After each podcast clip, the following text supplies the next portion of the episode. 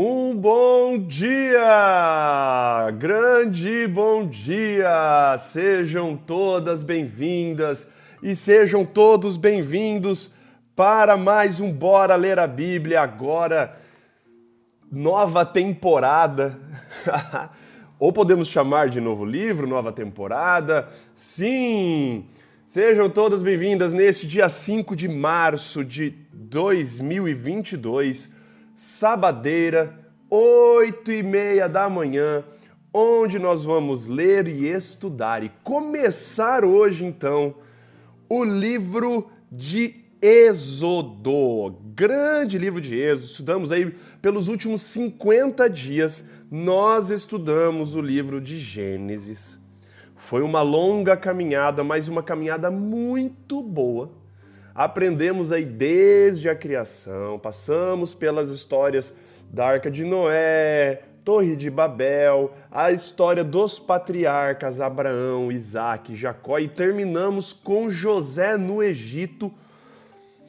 E cara, tudo isso serve para dar um pano, um pano de fundo para o que virá aqui agora no livro de Êxodo. Lembrando que quem escreve o livro de Gênesis assim como o livro de Êxodo, é o nosso queridão Moisés. E ele tinha uma agenda, ele tinha um objetivo ao escrever Gênesis, assim como ele tem um objetivo ao escrever Êxodo e assim por diante. Nós vamos descobrir isso hoje. Antes de qualquer coisa, eu queria estender aí um grande abraço para quem está acompanhando a gente aí ao vivo no nosso Instagram e também no nosso Clubhouse. O Clubhouse é o é o bastião, é, o, é um dos únicos um dos únicos clubes que se mantém firmes aí depois do boom do Clubhouse. Eu queria agradecer aqui a presença da minha esposa, da Mariana no Clubhouse, da Natália, da Ed Venécia, da Clau, do Rafael, da Marise, da Aline, da Andréia e entre outros que irão entrar aí depois. E aqui na nossa live do Instagram, deixa eu ver quem está aqui na nossa live do Instagram, está a Beatriz Fiais e a Ana Amélia Barbosa por enquanto. Eu queria dar então um grande bom dia para vocês aí. Já vão compartilhando o nosso, o nossa live, vão compartilhando aí o Bora Ler a Bíblia e vamos agora, em instantes, começar o estudo de Êxodo, fazendo uma bela de uma introdução e lendo o capítulo 1. Então, vamos fazer uma oração para começarmos e aí nós começaremos aqui a introdução e a leitura do livro de Êxodo. Oremos. Pai amado e querido, a Ti todo louvor, a Ti toda honra e a Ti toda glória, Pai. Agradecemos porque o Senhor é nosso Criador, o Senhor é o nosso mantenedor, o Senhor é o nosso Salvador, Pai. Agradecemos porque o Senhor é infinito, que os céus não podem contê-lo e mesmo assim, na sua infinitude, mesmo sendo quem o Senhor é, o Senhor cuida da gente, o Senhor tem cuidado de nós, o Senhor sabe o número de cabelos, número de fios de cabelo na nossa cabeça. Agradecemos pelas bênçãos que o Senhor nos concede diariamente, bênçãos grandes e até as menorzinhas, Pai, aquelas bênçãos que a gente nem percebe. Agradecemos, por exemplo, pela cama que o Senhor nos dá. Agradecemos pela noite de descanso, agradecemos por, pelo despertar nesse dia. Agradecemos pela saúde, pela paz. E agradecemos hoje, principalmente, por estarmos aqui reunidos para estudarmos a tua palavra, Pai, um novo livro um novo capítulo, uma nova, uma nova temporada de Bora Ler a Bíblia. Vamos começar para estudar o livro de Êxodo. E para isso, Pai, nós sabemos que não é possível fazermos isso sem o teu auxílio. Por isso pedimos, Pai, que o Senhor envie o teu Santo Espírito para nos dar a sabedoria que vem dos céus, para nos dar a inteligência, para nos dar a compreensão, para entendermos tudo que iremos ler aqui, Pai. Seja com todos aqui que estão acompanhando ao vivo, seja também os que estão acompanhando a gravação, Pai. Tudo isso nós pedimos e agradecemos por amor de seu santo e maravilhoso nome, Pai. Amém. Muito bem, gente. Se você ainda não abriu, abra então as Bíblias de vocês no livro de Êxodo. Livro de Êxodo. Vamos lá, vamos fazer começar a fazer então a introdução. Hoje pode ser que o capítulo que é hoje o esse episódio do Bora Ler a Bíblia demore um pouquinho mais por conta dessas introduções que eu tenho que fazer, explicação de contexto histórico e tudo mais. Mas eu prometo que vai valer a pena para nós darmos, gastarmos um pouquinho de tempo aqui nessa introdução. O livro de Êxodo chama-se Êxodo, mas não para os judeus. Assim como o livro de Gênesis, livro de Gênesis para os judeus chama-se como, Mariana? Hum. Aí, aí, você pega, você pega a pessoa pela, pela, né? De, de calça curta, como chamam, né? A pessoa fala que estuda, a pessoa fala que lê. Como que os judeus chamam o livro de Gênesis? Eles não chamam de Gênesis. Bereshit! Muito bem. Por que Bereshit? Porque é a primeira palavra que aparece no livro de Gênesis. E os, e os judeus chamam Gênesis de Bereshit, assim como o livro de Êxodo. Os judeus não chamam de Êxodo, eles chamam de Veleshemot, que significa, que é a, a primeira frasezinha ali, a primeira expressão do livro de Êxodo, que e estes são os nomes. E estes são os nomes. Inclusive, é um jeito diferente né, de começar um livro, né? Você quer que eu repita o nome? É Ve-ele Shemot. Ve-ele Shemot. Depois eu dou para você copiar aqui, meu amor. Que significa, e estes são os nomes. Então, o, livro, o nome Êxodo, ou Êxodus, vem do grego. Os gregos que deram esse nome para o livro de Êxodo, que significa o caminho de saída ou simplesmente a saída falando, né, obviamente, do que nós notoriamente já sabemos, que é a história da fuga ou da saída do povo de Israel do Egito. Alguns livros, alguns, algumas Bíblias falam assim, o segundo livro de Moisés. Obviamente, Moisés não colocou o nome do livro dele de o segundo livro de Moisés, e, enfim, né? Mas então já sabemos que o autor aqui, e aí eu vou dar alguns motivos para falar que o autor é Moisés. Assim como nós falamos que o autor de Gênesis era Moisés, o autor de Êxodo também. Nós acreditamos que o Pentateuco, os cinco primeiros livros da Bíblia, são de autoria mosaica. Aqui é muito interessante porque nós temos três evidências ou três grandes argumentos para mostrar que o livro de Êxodo é escrito por Moisés. Primeira grande evidência é que dentro do próprio livro de Êxodo, Moisés cita ele mesmo, tendo que escrever, falando, né? E eu te escrevi e tal. De... Ele coloca-se na primeira pessoa falando. E muito interessante que ao longo do Pentateuco, fica meio que evidente que Moisés tinha um, uma espécie de um diário com ele ele anotava coisas nesse diário para depois, posteriormente, escrever o que se tornou depois o Pentateuco e várias coisas do Pentateuco. Então, dentro do próprio livro de Êxodo existem menções em primeira pessoa falando dele escrevendo.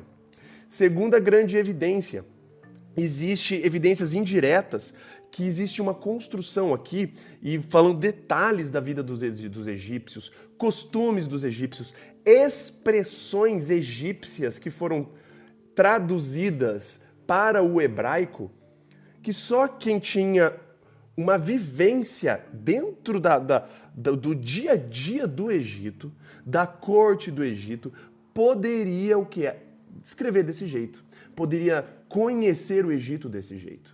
Nós sabemos aqui que Moisés, né, na história, vamos descobrir, nós Moisés morou aí 40 anos no Egito antes dele fugir. Então, essa é uma evidência indireta que mostra que o autor do livro de Êxodo conhecia muito da cultura egípcia, conhecia os costumes, conhecia expressões, conhecia várias, vários aspectos aí da do dia a dia egípcio.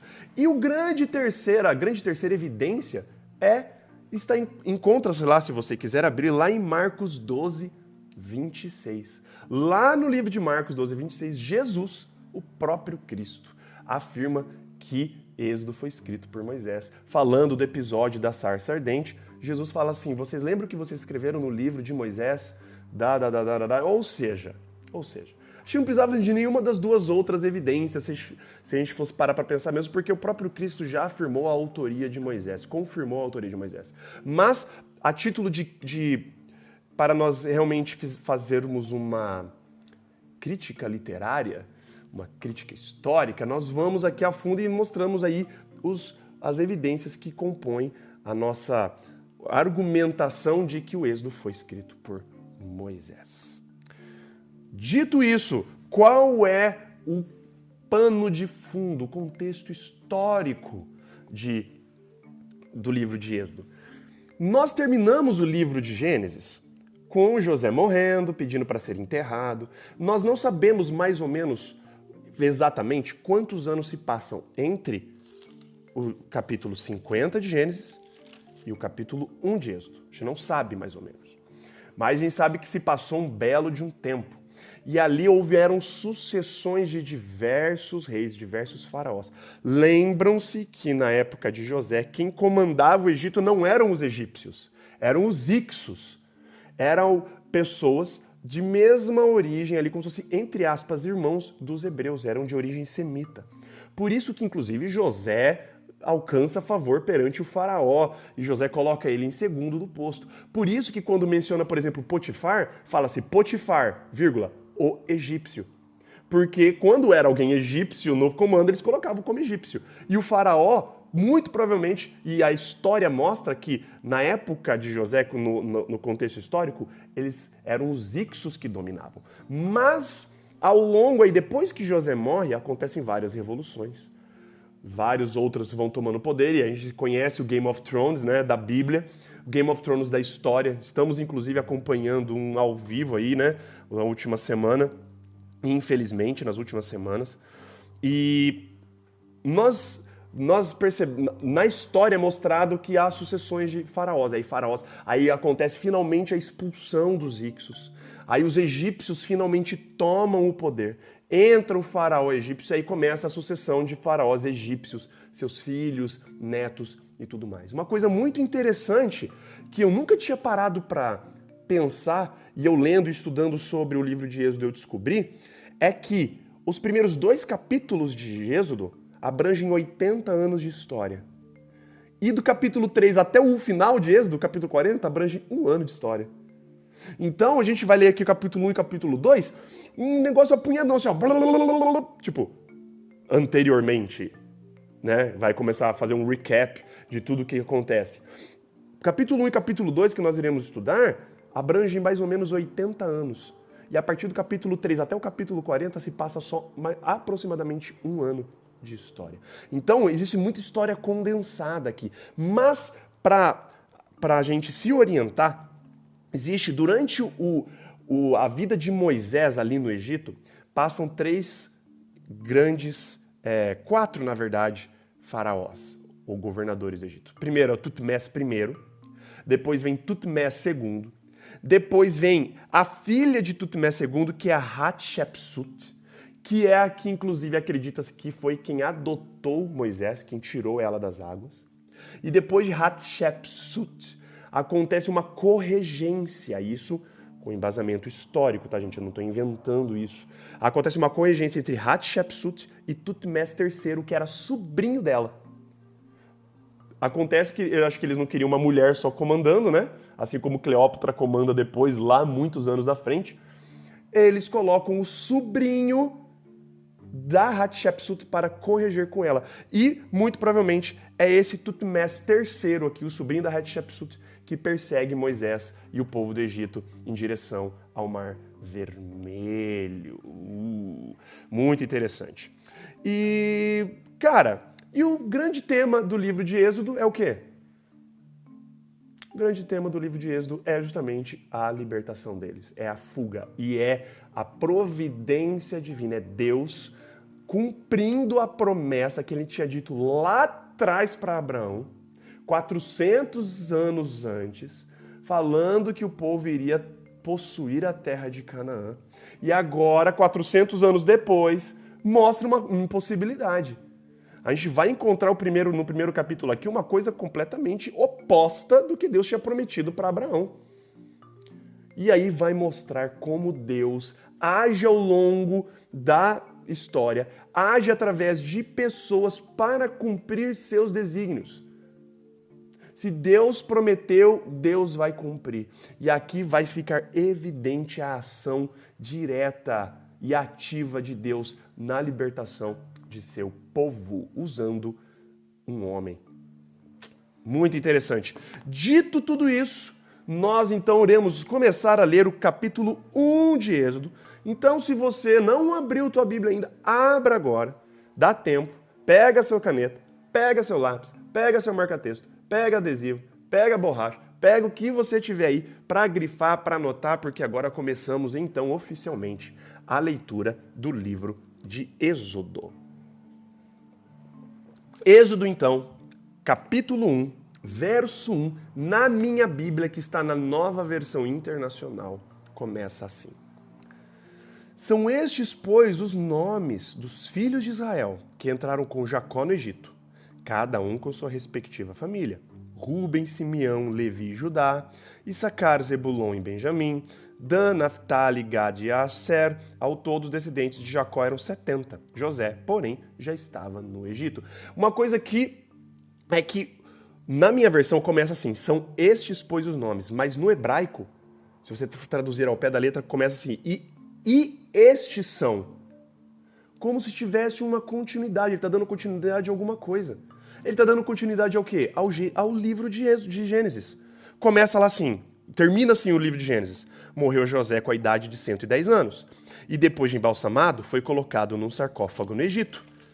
E estes são os nomes dos filhos de Israel que entraram com Jacó no Egito. Então, o livro de Êxodo é como se fosse realmente uma continuação direta do livro de Gênesis. Não existe um, um, na, na, no, em Moisés escrever, não existe uma pausa. É como se fosse o livro de Lucas e o livro de Atos. Quando nós estamos o livro de Lucas e o livro de Atos, dá para chamar Lu, Lucas parte 1 e Lucas parte 2, porque não tem divisão, é como se tivesse os dois livros escritos juntos. Aqui é a mesma coisa, Gênesis e Êxodo era, era para ser lidos juntos, é como se uma grande história. E aqui mostra os descendentes que entraram no Egito. Lembra-se que fala que foi ao todo, ao todo de 70? Ao todo de 70 por quê? Porque só contavam os homens e os filhos, não contavam as esposas e as filhas deles. Não contavam. Então, vamos continuar. Ora, verso 6. Morreram José, todos os seus irmãos e toda aquela geração. Os israelitas, porém, eram férteis, proliferaram tornaram-se numerosos e fortaleceram-se muito, tanto que encheram o país. Aqui nós vemos, lembra que Deus fala: cresçam, multipliquem-se, sejam férteis, possuam a terra. Aqui mostra uma conexão direta entre o que Deus tinha dado de mandamento e aqui o povo de Israel se crescendo, se multiplicando, proliferando, mostrando que a bênção de Deus estava sobre o povo, porque tinha prometido lá para Abraão que a descendência dele seria como as estrelas do céu, seria como a areia do, do, mar, e o povo aqui começou a crescer em grande, em grande número, mostrando, apontando para a promessa de Deus e também para o mandamento que Deus tinha dado para a humanidade. Verso 8: Então subiu ao trono do Egito um novo rei, que nada sabia sobre José. Disse ele ao seu povo: Vejam, o povo israelita é agora numeroso e mais forte do que nós. Temos que agir com astúcia para que não se tornem ainda mais numerosos e, no caso de guerra, aliem-se aos nossos inimigos, lutem contra nós e fujam do país. Aqui aparece um mostrando que aí já morre José, morre todos os irmãos de José e toda aquela geração. E agora sobe ao, ao trono um rei que nada conhecia sobre José. Algumas versões é que nada conhecia ou que nada sabia, mas o verbo aqui é o conhecer, é o yadá. E o, o verbo yadá aqui no hebraico não é um verbo assim de conhecer, ah, conheci fulano na rua. Não. O verbo yadá, ele é um verbo profundo de conhecimento que indica um, um conhecimento relacional, que você se relaciona, que você convive, que você conhece de fato. Inclusive, yadá é usado quando fala que Adão conheceu Eva. No ato sexual, o verbo yadá de conhecer é usado. Então aqui fala que esse, esse novo rei do Egito não ia dar José. Nada sabia de José. E por isso, por ele não saber nada de José, ele tinha medo do povo. Ele tinha medo do povo de Israel. Ele tinha medo do que o povo de Israel podia se tornar. Ele tinha medo que o povo se crescesse, multiplicasse, se aliasse a um povo estrangeiro para tentar invadir o Egito, destruísse, tomasse o poder e eles vazassem. E isso dá um insight para mim muito grande. Lembra que quando eu, a gente estava falando sobre a história de José, a gente fala que Deus apareceu de forma presencial, né?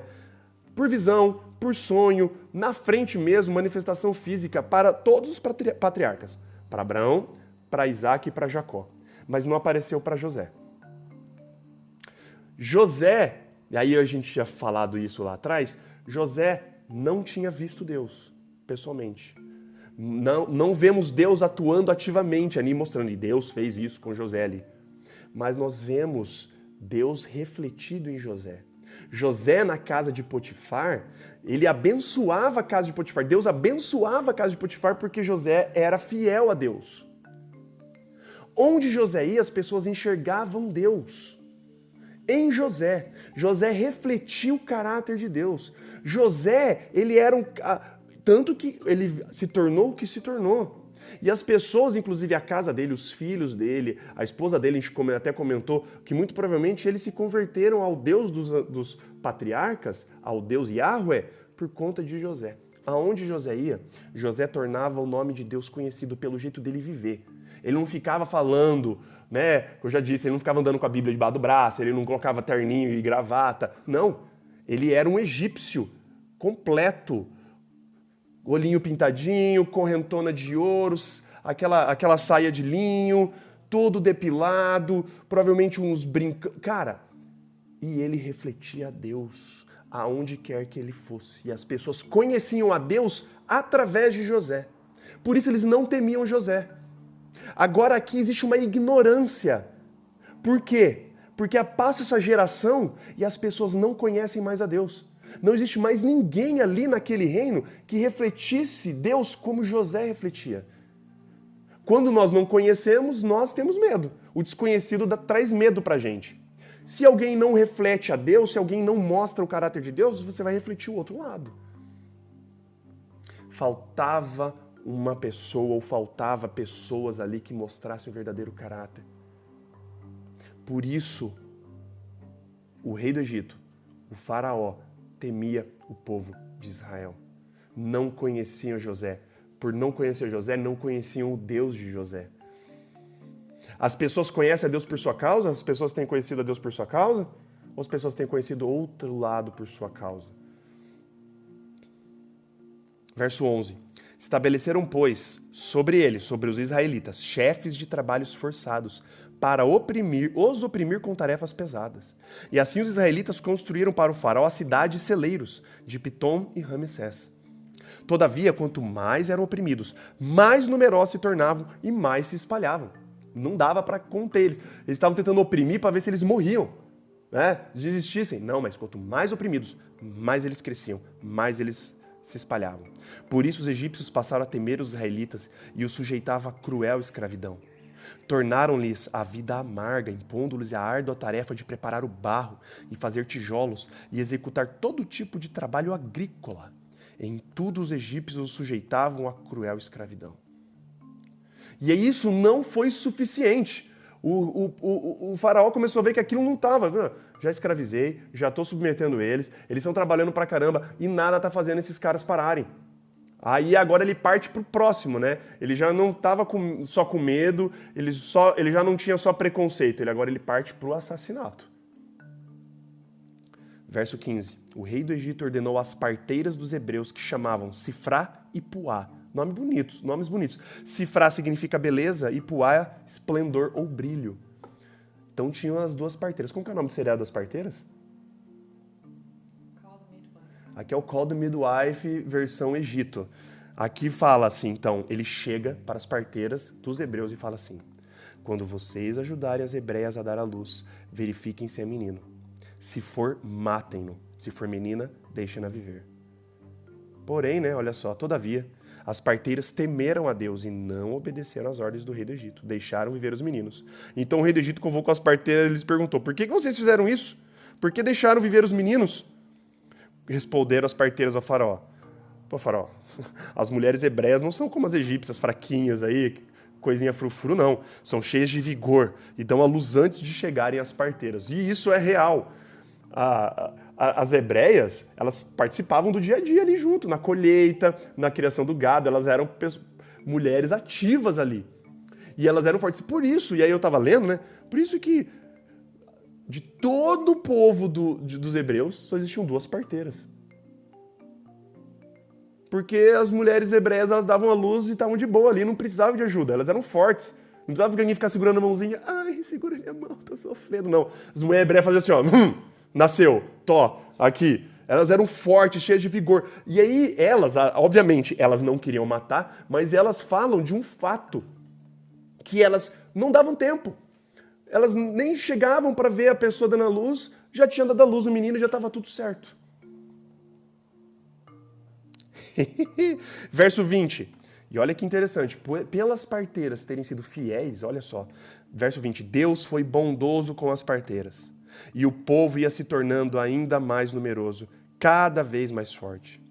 Visto que as parteiras temeram a Deus, ele concedeu-lhes que tivessem suas próprias famílias. É uma benção. A família é uma benção. Família é dada aqui para as parteiras como uma benção, como recompensa.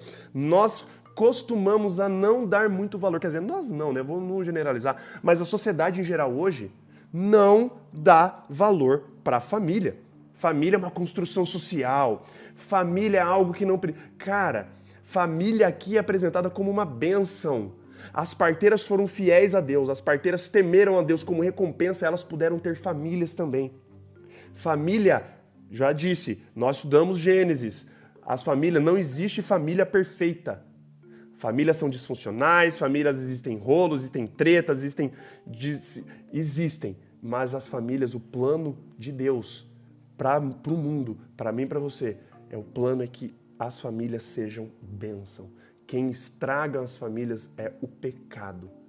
Deus concede famílias para as parteiras como bênção, como uma recompensa da, da obediência delas genuína. Verso 22, terminando o capítulo 1. Foi por isso, por isso o faraó ordenou a todo o seu povo, lancem ao Nilo todo menino recém-nascido, mas deixem viver as meninas. E aqui, Faraó já não se contenta com a ordem das parteiras e nem com os oficiais. Agora ele pede para a população inteira. Achou um menino recém-nascido hebreu, pode jogar no Nilo vai de oferenda para o Nilo. Eles consideravam o Nilo uma divindade. Nós iremos estudar isso mais posteriormente. Eles consideravam o próprio rio Nilo um deus. Então, fala, joga os meninos no, no rio Nilo. E aí eu estava dando uma lida sobre isso, né? Muito, muito, muito provavelmente, essa ordem aqui de jogar as crianças no Nilo não durou muito tempo. Porque o faraó começou a perceber que era mais negócio ele manter esses, esses, essas crianças para serem construtores e servirem de escravos para ele do que causar essa, esse assassinato generalizado. E muito provavelmente, muitos egípcios que conviviam com os hebreus se simpatizavam com eles e não compartilhavam da mesma visão de medo que o faraó tinha deles serem invadidos, eles se rebelarem, se aliarem a outros povos e acontecer a tragédia na cabeça do, do rei do Egito. Então aqui existe essa, cara, é uma ordem assim, é uma é uma medida extremamente radical para toda a população. Se você está autorizado, tá? Se você achar um, um filho hebreu, um bebê, pode jogar no rio Nilo. E assim nós terminamos o capítulo 1 de Êxodo com esse pano de fundo tenso. povo de Israel numeroso, os hebreus aqui numerosíssimos, sendo submetidos ao trabalho escravo forçado, tendo ordem para matar os filhos os meninos e depois não só as parteiras matarem, mas agora todo o povo estava autorizado a jogar as crianças no Nilo, os filhos, os meninos, no Nilo. Que irá acontecer, nós descobriremos somente amanhã. Por hoje é só, vamos fazer uma oração então e vamos encerrar o estudo de hoje. Oremos. Pai amado e querido, lhe agradecemos muito, Pai, pelo estudo do livro de, de Êxodo. Agradecemos porque começamos hoje uma nova temporada do Bora Ler a Bíblia e lemos aqui, estudamos o primeiro capítulo de Êxodo, Pai. E uma coisa muito interessante que me chama a atenção é que o faraó, por não conhecer José, temia o povo de Israel. José lhe causava um impacto por onde ele ia. José refletia o seu caráter, Pai para todas as pessoas. E as pessoas não temiam José porque elas conheciam, elas iam dar José, tinham um relacionamento com José. E José refletia o seu caráter, refletia a sua luz para as outras pessoas. E agora aparece um momento em que não existia alguém ali que conhecia José, não conhecia o Deus de José, não conhecia ninguém, e por isso eles eram temidos, eram julgados. Não existia um relacionamento, existia preconceito, existia um medo. Pai, Que as pessoas, quando se relacionarem com a gente, que elas possam te enxergar. Que elas possam nos conhecer e, através de nós, conhecer a Ti, Pai. Que mesmo a gente sem falar nada, sem esboçar uma palavrinha, que as pessoas possam conhecer o Seu amor. Através dos nossos atos, através do nosso jeito de lidar com as pessoas, através do nosso jeito de enxergar a vida, enxergar o próximo. Por favor, Pai, faça morada no nosso coração para que a gente possa frutificar, para que a gente possa dar esses frutos do Espírito, as pessoas possam ser beneficiadas e, e serem abençoadas por nossa causa. As bênçãos são dadas a nós não para nós mesmos, mas para nós abençoarmos os outros. Que nós possamos fazer isso e que as pessoas possam te conhecer, Pai, melhor através da gente. Quero pedir que o Senhor seja com todos aqui que estão acompanhando Bora Ler a Bíblia, as pessoas novas que estão aqui acompanhando a nova temporada, a leitura do livro de Êxodo, Pai. Seja com todas as famílias delas aqui representadas, seja com os seus amigos, seus colegas de trabalho, colegas de classe, enfim, Pai. Abençoe a todos. Que todas as pessoas que estão aqui estudando com a gente sejam essa bênção na vida dessas pessoas por onde elas passarem, Pai. E nós não poderíamos deixar de pedir, Pai, pelo, pela situação lá na Ucrânia, Pai seja com o povo da Ucrânia, seja com aquele país, Pai, seja com, com, com os líderes, Pai. Se for da sua vontade, Pai, que o Senhor intervenha e que acabe com essa guerra desnecessária, acabe com essa ganância, acabe com esse egoísmo, Pai, que só faz as pessoas sofrerem, morrerem, perderem seus familiares, perderem seus lares, terem que fugir do seu país. Por favor, intervenha, Pai. E não só lá, Pai, intervenha em, ao redor do mundo. Nós estamos ouvindo notícias de enchentes na, na Austrália, deslizamentos aqui no Brasil, é, queimada nos Estados Unidos. Pai, o mundo está convulsionando, Pai. E o Senhor disse que quando acontecer essas, essas coisas, não era para a gente ter medo, porque essas coisas precisam acontecer antes do Senhor voltar. Então já queremos pedir aqui, Pai, por favor, que o Senhor volte logo Volte logo e termine com o nosso sofrimento, termine com essa dor, ah, termine com o luto, termine com tudo isso, Pai. Seja com os menores do, do teu reino, Pai. Seja com os, os, moradores de rua, seja com as pessoas que estão passando fome, sede, seja com as famílias que estão enlutadas por N motivos, Pai. Seja com os que estão hospitalizados, acamados, seja com os doentes, Pai. Seja com os refugiados de guerra, seja com os refugiados políticos, refugiados religiosos, seja com todos esses menores, Pai e nos apresente essas pessoas para que possamos abençoá-las. Perdoe também os nossos pecados e faltas. Perdoa o nosso coração egoísta. Perdoa o nosso coração orgulhoso, Pai. Tudo isso nós te pedimos e agradecemos por amor de seu santo e maravilhoso nome, Pai. Amém. Muito bem, gente. Queria agradecer aí a presença de todos vocês.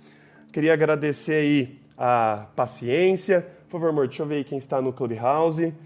Vamos agradecer aqui, deixa eu ver quem está aqui no Instagram acompanhando ao vivo. Queria agradecer aqui grande Gabriel e grande Taqueu, grandes dois amigos. Ah, você vê quem que é brother, né? Brother que é brother, ajuda o amigo quando tá com dois views. É isso aí. Valeu, Gabriel. Valeu, Taqueu. Muito obrigado. E aqui no Clubhouse, queria agradecer mais uma vez a presença da minha esposa, da Mariana, da Maiara, da Natália, da Ed Venécia, da Marise, da Andréia, da Vagnéia, da Flávia, da Jaque, da Jenny, da Elisa, da Luísa, do Marcelo. Galera, muito, muito, muito, muito obrigado. E não percam então amanhã, eh, Gênesis, Êxodo capítulo 2, 8 e meia da manhã. Nós fazemos isso aqui todos os dias. Falem para as outras pessoas. De segunda a sexta, das sete e meia às oito da manhã sábados, domingos e feriados, das 8h30 às 9 todos os dias estudando um capítulo da Bíblia por vez. Hoje nós estudamos Êxodo 1, amanhã Êxodo 2, depois Êxodo 3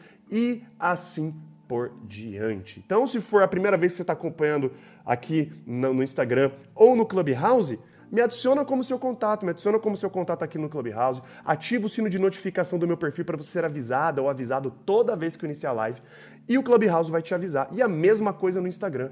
Toda vez que eu iniciar a live, se você me adicionar como seu contato aqui e clicar lá no sino de notificação do meu perfil, da minha bio, e lá me avisar toda vez que Gustavo iniciar a live, você receberá uma notificação também compartilhe isso com as outras pessoas. E caso você perca o ao vivo, nós temos o nosso podcast no Spotify e temos o nosso vídeo. Subimos o vídeo aqui da live do Instagram no nosso canal no YouTube para você não perder um episódio. Beleza, gente? Por hoje é só. Queria agradecer a presença de todos vocês. Deus abençoe a todos. Tenha um ótimo dia e até amanhã com o Bora Ler a Bíblia Êxodo capítulo 2. Um beijo, um abraço para vocês, valeus e falous!